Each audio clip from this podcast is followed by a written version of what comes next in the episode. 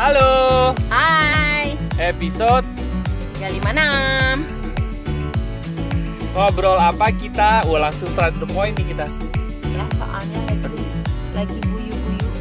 Buyu-buyu. Kenapa kamu? Ada itu loh, kamu lihat ya yang kemarin saya lihat di Facebook kayaknya ya. Ada ini tulisan-tulisan orang dagang eh, bahasanya bahasa cadel gitu. Bahasa baoh. Kicang goyeng. Gitu. Nggak tahu saya. Terus ada apa lagi lah, mereka jualan pakai begitu-begitu tuh. Lucu dong. Ya picang goyeng, terus baco goyeng gitu. Kayak gitu, kayak gitu dah. Tulisan apaan sih nih, saya pikir. Bahasa bayi. Bahasa lucu, iya dong, lucu. Bahasa bayi kan. Uh. Nah, teman-teman, kita mau ngobrolin soal soal uh, apa ya menurut gue ya? Uh, soal definisi mukjizat mungkin ya, soal soal apa ya soal intinya sih nggak ada yang instan gitu, kita mau ngomongin itu ya. Kebetulan nyambung sama ya begitulah, ayo mm-hmm. silakan dimulai saja. Nah uh, gini, gue baru baca buku nih, judulnya Grit. Grit itu ketabahan. Dan gue masih di mindset terakhir. Ya. Gue baru selesai. Nah, eh, buku itu cerita tentang definisi ketabahan lah, namanya tabah. Ya mirip-mirip buku mindset, bahwa untuk berhasil itu sebetulnya bukan bakat yang utama gitu, tapi kegigihan, ketabahan, passion. Sama lah, yang penting kalau kita mau usaha pasti kita akan bisa mencapainya gitu. Oke. Okay. Nah, terus buku itu cerita gini, ada satu kecenderungan orang yang uh, yang lucu gitu, yaitu orang tuh pengen pengen tanda kutip kayak uh, melihat mukjizat gitu. Mukjizat itu yang seketika uh, dalam seke, apa sekedipan mata berubah gitu. Dalam sekejap. Dalam sekejap. Kayak gini contohnya, kayak lo nonton sulap, ya, Mm-mm. nonton pertunjukan sulap itu kan. Kita bisa sangat terpesona sekali. Wow. Wow gitu. Itu gimana ya bisa kayak gitu gitu. Nah, kita tuh pengen, banyak orang pengen hidupnya tuh disulap gitu. Mm-mm. Tiba-tiba dari yang gak bisa, tiba-tiba bisa langsung jadi bisa. Mm-mm. Itu definisi mukjizat di dalam bawah sadar mereka gitu. Yeah. Orang yang tadinya gak punya, tiba-tiba bisa jadi punya. Itu yang mereka pengen gitu dalam kehidupan mereka. Mereka tidak... Uh, di benak mereka definisi mukjizat itu begitu gitu. Mereka tidak pernah ada di dalam pikiran database mereka bahwa mukjizat itu terjadi karena satu rangkaian proses yang panjang. Iya, jadi kesannya itu kalau mukjizat itu harus sesuatu yang instan. Iya, betul. Tapi kalau di breakdown jadi bahwa ada proses, ada pertumbuhan di situ, orang jadi nggak melihat itu sebagai mukjizat, mukjizat lagi, iya, betul. Gitu. Itu padahal, kayak ya itu mah usaha gue aja gitu, malah jadi sombong tuh. Kayak gini, dia kasih contoh gini, misalnya uh, Anda punya anak dan anak Anda tuh seniman besar contohnya gitu ya. Mm-mm. Nah, Anda tuh mungkin nggak menganggap bahwa anak Anda tuh seniman besar. Kenapa? Mungkin kalau dia seniman gambar gitu ya. Karena Anda pernah ngeliat tuh gambarnya dia yang masih, aduh, bulutak-bulutak gitu ya. Dari, Dari yang coret-coretan. Coret-coret, segala macam. Anda nggak pernah lihat pertumbuhannya gitu. Terus tiba-tiba kok orang bisa menganggap dia seniman besar gitu ya. Nah, tapi kalau orang lain itu tiba-tiba ngelihat gambar anak Anda tuh dalam bentuk yang udah keren banget gitu kan. Hmm. Sama kayak gue ngeliat Rusi gitu. Gue sih nggak pernah ngeliat dia e, berubah gitu kan. Karena tiap hmm. hari gue bareng-bareng dia gitu. Tapi kalau orang-orang yang udah nggak ketemu dia lama pasti akan ngelihat kan, eh lu berubah ya, lu tambah ini, tambah itu, tambah ini atau apapun itu gitu. Nah sama tuh e, orang tuh apa, karena kita terlibat dalam prosesnya setiap hari, kita tidak menganggap bahwa pertumbuhan kita yang mungkin nol koma satu persen, setengah persen itu sebagai mukjizat dalam kehidupan kita. Kita tuh nggak pernah menganggap hal itu terjadi, eh nggak pernah hmm. bilang itu mukjizat gitu. Yeah. Tapi mukjizat itu terjadi karena akumulasi hal-hal kecil dan akhirnya meledak gitu. Itulah yang namanya mukjizat sebetulnya. Tipping point, mukjizat itu tipping point dong. Um, ya ya betul betul betul. Betul ya. Betul. Ada satu peledakan. Pada saat terjadinya gitu. Tipping point itu orang-orang yang nggak lihat rangkaian-rangkaian. Uh, tindakan-tindakan kecil yang menyebabkan tipping Bener. point itu, orang akan ngelihat tipping yeah. point itu, oh oke okay, itu dia dapat uh, mukjizat. Bener, kayak contoh gini, uh, ada sebongkah batu besar, mm-hmm. itu banyak banget orang yang mukulin batu itu dan nggak pecah-pecah. Oke. Okay. Jeder, jeder, jeder. Tiba-tiba ada satu orang mukul, brak, dan pecah gitu. Orang-orang akan menganggap bahwa orang itu melakukan mukjizat gitu. Karena kita udah nyoba mukulin batu itu gak pecah-pecah gitu. Padahal. Padahal batu itu pecah karena pukulan sebelum-sebelumnya gitu kan. Mereka juga menyumbang terhadap pecahnya batu itu kan. Bener, tapi hmm. yang orang itu menganggap bahwa si Allah yang melakukan mukjizat. Tapi karena kebetulan aja gitu ya. Iya. Nah, um, ada orang-orang yang memang udah wayahnya, dia mendapatkan mukjizat dalam kehidupannya. Tapi kita gak pernah tahu di belakangnya tuh. Perjalanan dia uh, menumbuhkan dirinya. Perjalanan dia yang, wah mungkin dia belajar banyak. Mm-hmm. Mungkin dia ah, nyoba banyak juga. Jatuh juga gitu ya. Berkali-kali. Dan tiba-tiba boom gitu. Dan orang itu mungkin juga, menye- orang yang men- orangnya sendiri akan bilang, iya. Gue dapat begini karena mukjizat dari Tuhan gitu ya. Mm-mm. Gak menyadari bahwa sebenarnya itu efek dari usaha, rangkaian usahanya dia rangkaian sebetulnya. Rangkaian usahanya dia, betul. Penyertaan tu- Tuhan juga tetap oh, ada dong. Iya. Kan penyertaan Tuhan itu kan tiap hari kan, betul. Gitu. Tiap hari ada apa, kita masih hidup, masih dikasih apa segala macam, itu kan juga penyertaan Tuhan gitu. Tapi betul, betul. Yang menarik buat gue adalah iya ya, benar. Tiap orang tuh pengen hidupnya disulap gitu. Itulah definisi mukjizat buat mereka. Tapi gue baru menyadari ya gara-gara baca buku itu ya, Grit itu ya, bahwa mukjizat itu adalah kumpulan kecil-kecil dan akhirnya meledak nyampe satu titik tertentu, itulah mukjizat sebetulnya. Tapi kita harus ngelakuin satu rangkaian besar dulu dalam sejarah kehidupan kita gitu. Mm-hmm. Kalau ditanya berapa lama ya nggak tahu gue berapa lamanya, tergantung sama amal ibadah kan itu ya.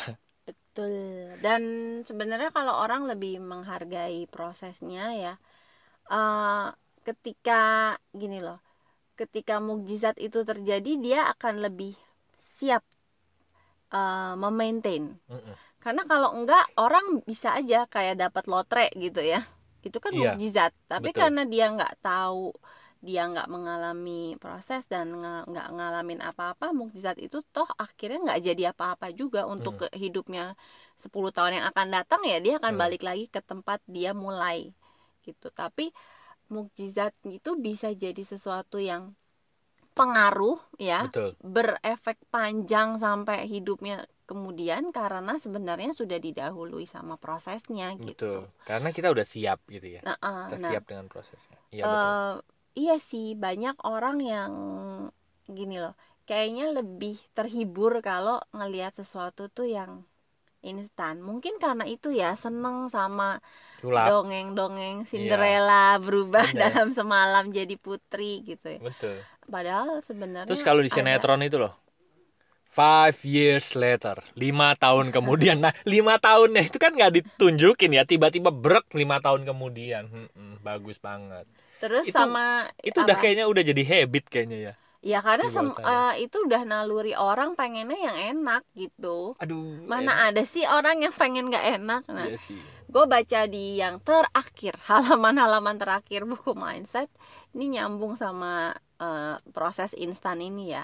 Jadi dia cerita bahwa uh, itu kan tentang mindset tetap sama mindset mm-hmm. tumbuh. Betul ya. Sekali. Gue masih di situ ya. Mm-hmm. Dan Uh, si penulisnya tuh bilang banyak orang yang dari mindset tetap akhirnya tahu soal mindset tumbuh yeah. terus mereka belajar mm. untuk mencoba menerapkan terus berhasil. Mm-mm.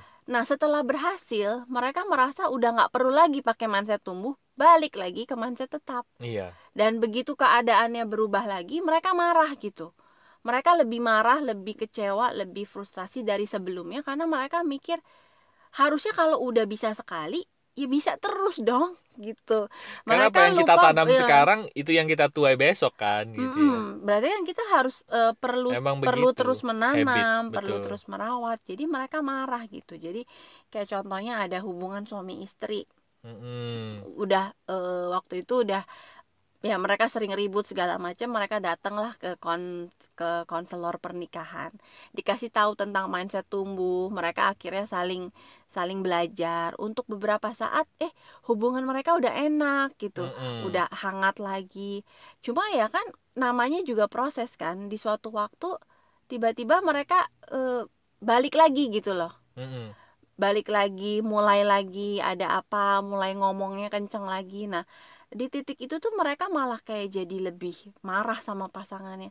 Kemarin kan kamu udah bisa, kenapa sekarang kamu begitu lagi? Jadi kayak kecewa gitu bahwa masih ada grafik up and down-nya. Hmm, padahal enak ya? Padahal iya enak kalau gitu. Jadi e, sebenarnya ma- mindset tumbuh, proses, usaha itu memang akan terus berjalan seiring, ya, seiring kita ya, betul, hidup gitu. Betul. Kayak kita usaha aja, usaha dari yang enak terus tiba-tiba ada hasil gitu ya, yeah. udah mulai seneng dan kita mulai berpikir bahwa oke okay, ini akan begini terus nih gitu, mm-hmm. tapi nah nanti begitu ada grafik turun lagi kita bakal stres lagi gak sih, yeah, gitu, kita gak terima ya, malah bakal lebih kecewa daripada waktu kita di bawah gitu, yeah. karena berasanya kan gue udah naik, kenapa harus turun lagi ya? Padahal ya udah di di apa ya? Itu bagian dari perjalanan lah gitu. Ya. Kita perlu ingat-ingat bahwa kita diciptakan itu berdasarkan hukum naik dan turun. Ritmenya naik ya, turun. Karena betul kalau dong. Turun dong nggak jadi. Nggak ya? Bisa. Naik itu. Dong juga iya, nggak jadi. Jadi harus naik dan sadari turun. Kita diciptakan juga begitu. Jadi mau up and down ya dinikmati saja. Ya, jadi diterima sebagai bagian dari mukjizat yang nanti akan datang ke kita gitu. Betul, betul, betul. Jadi, hmm. ya betul. Jadi satu rangkaian mukjizat itu eh mukjizat itu adalah sebuah rangkaian gitu ya. Rangkaian yang sebetulnya kita udah jalani, yang udah kita tanam ya. Kita udah tanam dan akhirnya tumbuh. Nah, itulah mukjizat itu. Jadi mukjizat itu bukan bukan tiba-tiba gitu. Kayak pesulap deh. Pesulap itu e, mempersiapkan, mempersiapkan hal-halnya segala macamnya, latihan. Sulap yang paling gampang aja, sulap koin, sulap apa itu aja latihannya susah loh. Iya benar. Ya kan? Sampai akhirnya dia apa? lancar dan akhirnya orang bisa membuat orang terpukau. Tapi dibalik membuat orang terpukau itu gitu ya, itu ada satu rangkaian proses yang panjang gitu. Jadi gue sih belajar gini ya, gue pribadi ya, bahwa gue ini lagi membenahi definisi mukjizat di dalam bawah sadar gue. Hmm.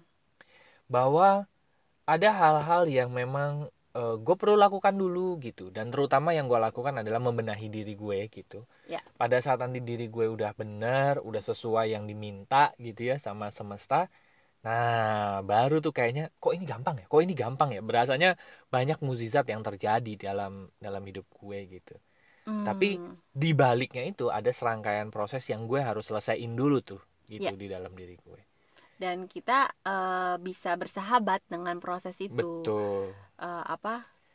Nggak merasa bahwa aduh ini kapan ya, ini kapan ya udahan, hmm. ini kapan ya udahan. Padahal sebenarnya ya proses itu akan terus ada ya, sama kita gitu. Betul. Tapi kalau kita udah bisa ngerasain bersahabat sama proses, kita jadi lebih enjoy gitu nikmatinnya. Hmm. Enggak enggak pengen udahan-udahan-udahan gitu kan. Betul. Ya udah e, kita tahu bahwa kita akan memang terus berproses, bertumbuh gitu. Betul. Apa lagunya?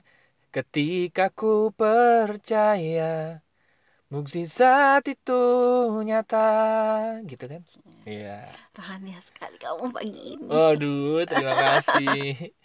Oke deh, baik teman-teman, buat teman-teman yang masih pengen ngobrol bareng kami, silakan masuk aja ke website kami yaitu lompatan hidup dot com. Nanti ada tiga P di sana. Yang pertama ada home buat chit-chat, buat kenalan, buat ngobrol, buat curhat, buat yeah. sharing-sharing, buat kasih inspirasi juga ke kita, kasih buat juga. kasih insight, kasih atau mau request topik juga boleh. Ya, silakan apapun. Masuk ke page yang home, nanti ada tombol W A-nya, klik aja di sana nanti kita bisa ngobrol. Lalu ya. Yang kedua ada counseling dan, dan event buat teman-teman yang ingin mendapatkan layanan jasa profesional kami. Saya mau dong lakukan terapi bareng kalian, mau counseling dong, mau buat janji ketemu dong atau mau ngundang kalian untuk uh, bicara di event yang kita buat gitu ya.